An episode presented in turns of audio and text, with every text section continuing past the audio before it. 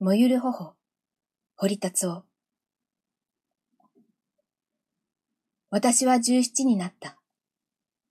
そして中学校から高等学校へ入ったばかりの自分であった。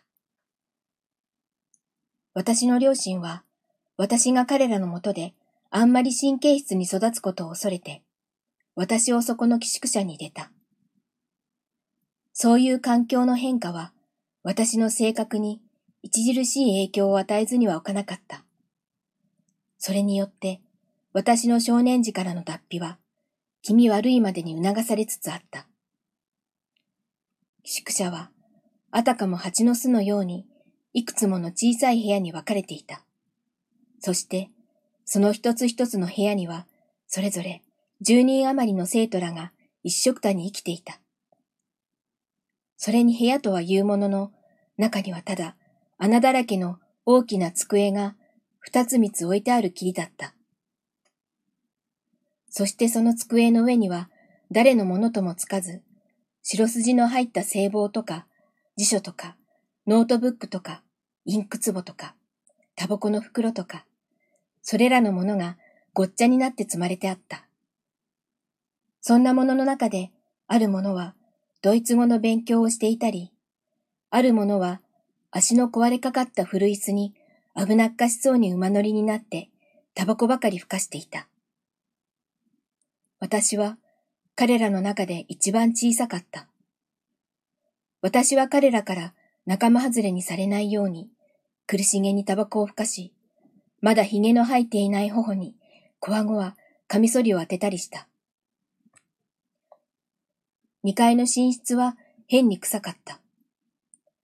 その汚れた下着類の匂いは私をムカつかせた。私が眠ると、その匂いは私の夢の中まで入ってきて、まだ現実では私の見知らない感覚をその夢に与えた。私はしかし、その匂いもだんだん慣れていった。こうして私の脱皮はすでに用意されつつあった。そしてただ最後の一撃だけが残されていた。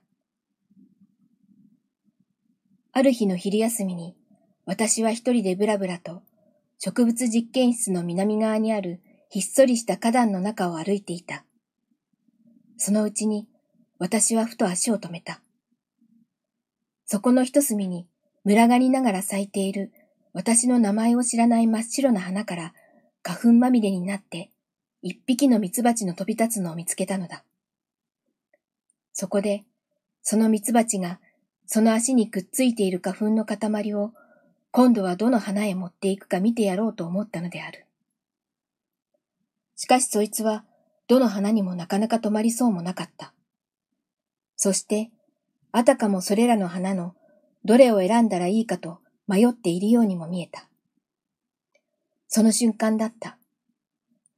私は、それらの見知らない花が一斉に、その蜜蜂を自分のところへ誘おうとして、なんだかめいめいのめしべを妙な死体にくねらせるのを認めたような気がした。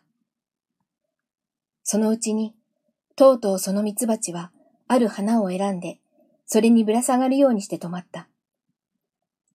その花粉まみれの足で、その小さな中東にしがみつきながら、やがてその蜜蜂はそれからも飛び立っていった。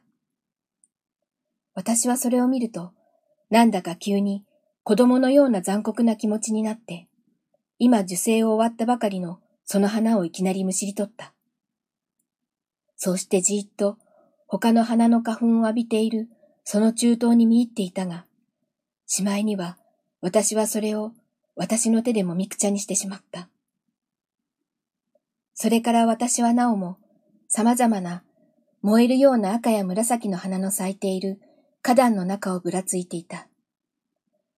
その時、その花壇に T 字型をなして面している植物実験室の中から、ガラス戸越しに私の名を呼ぶものがあった。見ると、それは魚住という上級生であった。来てみたまえ。顕微鏡を見せてやろう。その魚住という上級生は、私の倍もあるような大男で、円盤投げの選手をしていた。グラウンドに出ている時の彼は、その頃、私たちの間に流行していたギリシャ彫刻のドイツ製の絵はがきの一つのディスカスベルフェルというのに少し似ていた。そしてそれが下級生たちに彼を偶像化させていた。が、彼は誰に向かってもいつも人を馬鹿にしたような表情を浮かべていた。私はそういう彼の気に入りたいと思った。私はその植物実験室の中へ入っていった。そこには、ゴズミ一人しかいなかった。彼は毛深い手で、不器用そうに何かのプレパラートを作っていた。そして時々、サイスの顕微鏡でそれを覗いていた。それからそれを私にも覗かせた。私はそれを見るためには、体をエビのように折り曲げていなければならなかった。見えるか？ええ。私はそういうぎこちない姿勢を続けながら、しかし、もう一方の顕微鏡を見ていない目でもって、そっと魚住の動作を伺っていた。少し前から私は彼の顔が異様に変化しだしたのに気づいていた。そこの実験室の中の明るい光線のせいか、それとも彼がいつもの仮面を脱いでいるせいか、彼の頬の肉は妙にたるんでいて、その目は真っ赤に充血していた。そして、口元には絶えず少女のような弱々しい微笑をちらつかせていた。私は何とはなしに、今さっき見たばかりの一匹の蜜蜂と知らない真っ白な花のことを思い出した。彼の熱い呼吸が私の頬にかかってきた。私はついと顕微鏡から顔を上げた。もう僕、と腕時計を見ながら、私は口ごもるように言った。教室へ行かなくっちゃ。そうか。いつの間にか魚住は、巧妙に新しい仮面をつけていた。そして、幾分青くなっている私の顔を見下ろしながら、彼は平成の人を馬鹿にしたような表情を浮かべていた。